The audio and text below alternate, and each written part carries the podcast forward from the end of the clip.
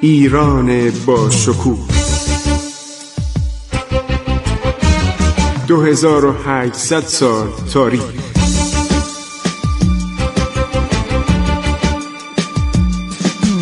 عبور از تاریخ.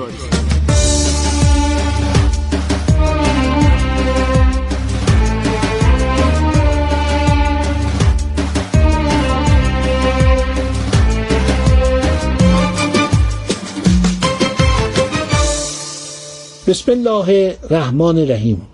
به نام خداوند بخشاینده مهربان. من خسرو معتضد به شما در برنامه عبور از تاریخ سلام میگویم.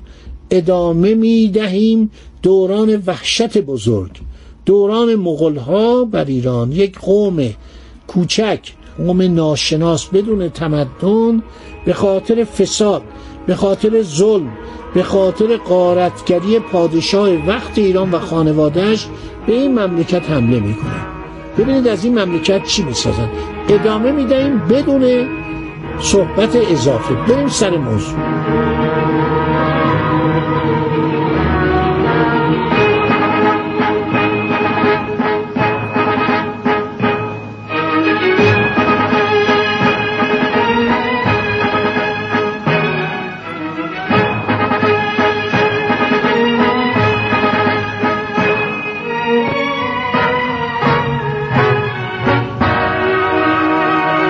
سرنوشت شهرهایی که مردم آنها از در تسلیم در می آمدن، بدون مقاومت تسلیم می شدن، بهتر از شهرهای مقاوم نبود.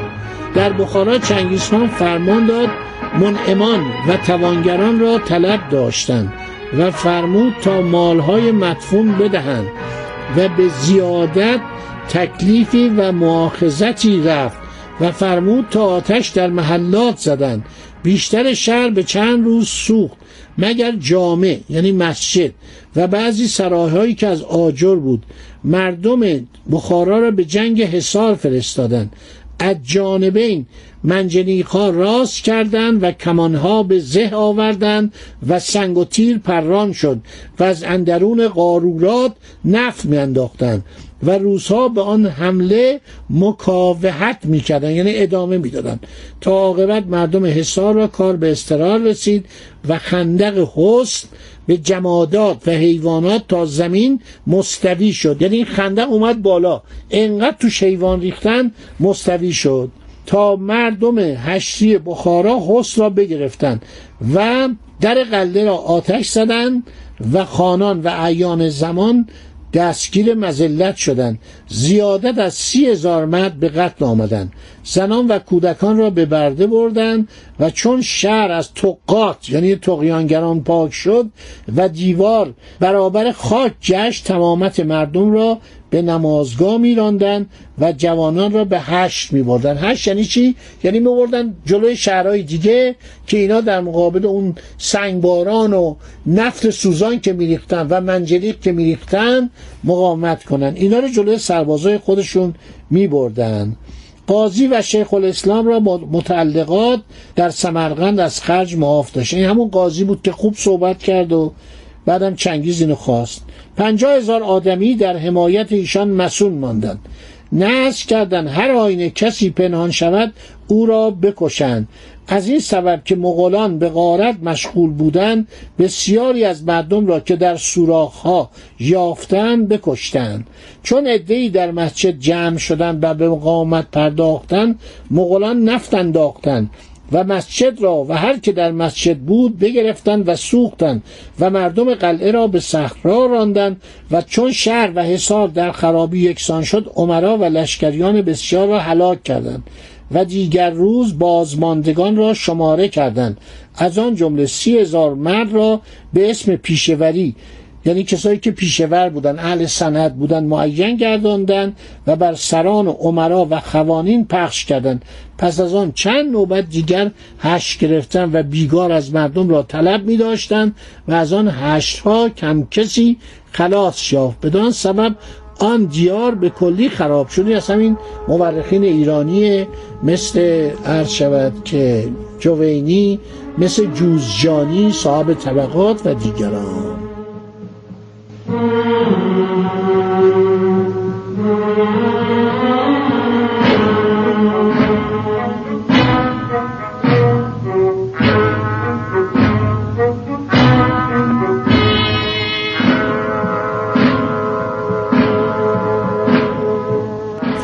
اینها نکاتی است که مغول بر سر ایران آورد در شهرهای جون، بارجلیق، کند و سقنا. اینا شهرهای ترکستان بوده.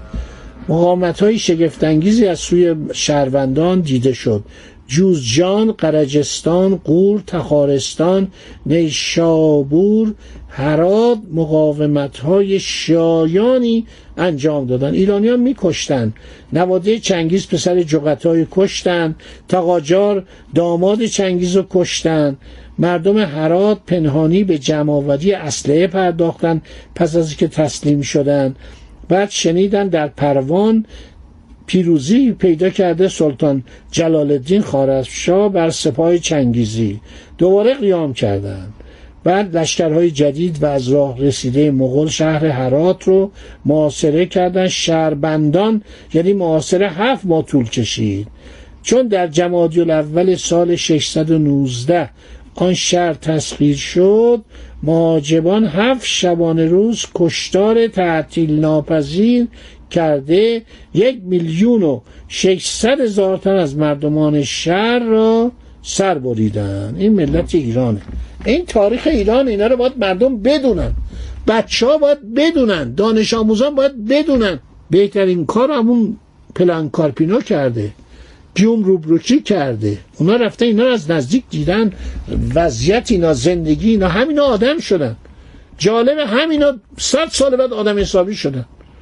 مردم ایران متحورانه جنگیدن، کاری به حکومت نداشتن. حکومت نالایق، حکومت بیچاره، پادشاهش هم در حال فرار به جزیره دریای آبسکون. مردم می جنگیدن. آخرم پدر اینا رو در آوردن. قیام سربداری خاطرتون هست، خوندید که من فیلمی هم سریالی هم مثل که تلویزیون پخش کرد. هر جایی نمی‌رفتن در خوارزم کوزه‌های نفت مینداختن، آتیش میزدن، مینداختن تو محلات. مردم شهر تو خونه ها نشسته بودن و محله و سرای به سرای می اومدن جلو. شهرها رو محله به محله میگرفتن. از ارباب صناعت و حرفت 100,000 مرد جدا کرده به بلاد شرقی فرستادند. زنان جوان و کودکان را به اسیری بردند. باقی مردمان را بل لشکریان قسمت کردند تا ایشان را به قتل آورند.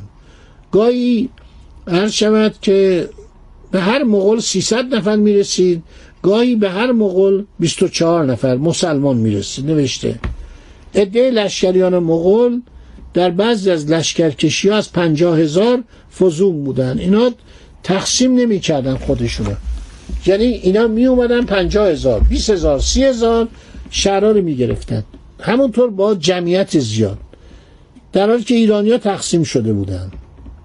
خواجه رشیدالدین فضل الله که می‌دید وزیر مغول‌ها شد بعدا، گفته در خوارزم 1,200,000 نفر به قتل رسیدن. 100,000 پیشه‌ور و سندگر رو به اسارت بردن. ترمذ رو نوشته، عرض شود که تمام اینا رو نوشتن. این ایرانی‌ها یک خوبی داشتن، تاریخ می‌نوشتن و تمام این جنایت‌ها و تمام این، عرض شود که حتی مینیاتور درست کردن. شما در مینیاتورها نشون میدن که چطور شهرها رو، عرض شود که، محاصره کردن. به جایی که مغول‌ها رو بکشن، اینایی که مقاومت میکردن 8 رو میکشتن، سپاهیان ایرانی رو میکشتن، جوانای بازداشت شدن. یعنی وحشی جنایات. اینایی دست کمی از نازی‌ها نداره.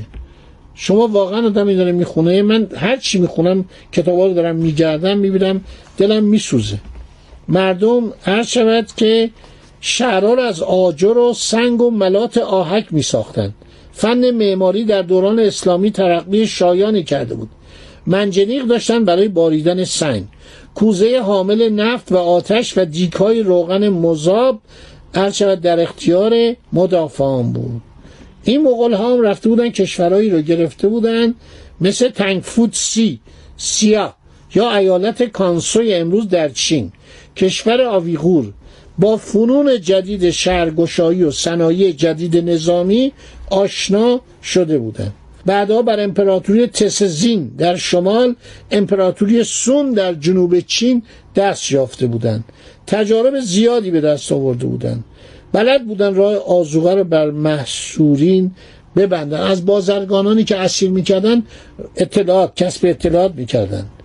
اصل ساز، سازندگان دستگاه قله‌کوب، دستگاه کلوخنداز از چین وارد سپاه مغول شدند. خب من خودم هم خسته شدم و اشک به چشمم اومد وقتی اینا رو میخونم، دلم میسوزه که این کشور ما، کشور نازنین ایران، دستخوش چه مهاجمین حیوان صفتی شده.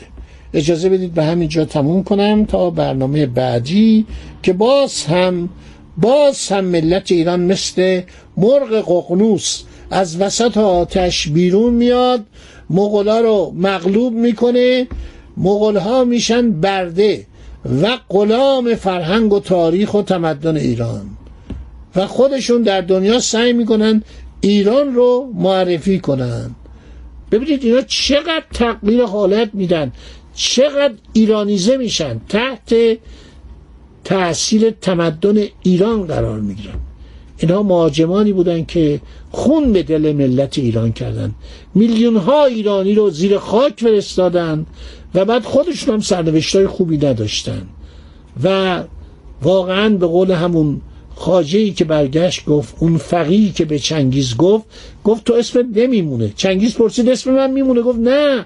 گفت چرا؟ گفت کسی رو زنده نذاشتی اسم تو رو مخلد کنه، اسم تو رو جاویدان کنه. خیلی بدش اومد چنگیز، کاری هم به اون شخص نکرد، قاضی سمرقند بود، ولی خیلی بدش اومد، گفت اسم شما نمیمونه. خدا نگهدارشون. عبور از تاریخ.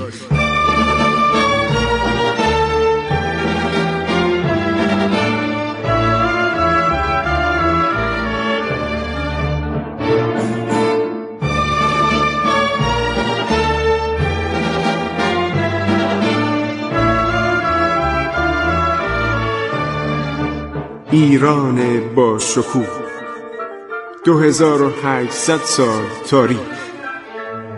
سرگذشت ایران ما به روایت خسرو معتضد.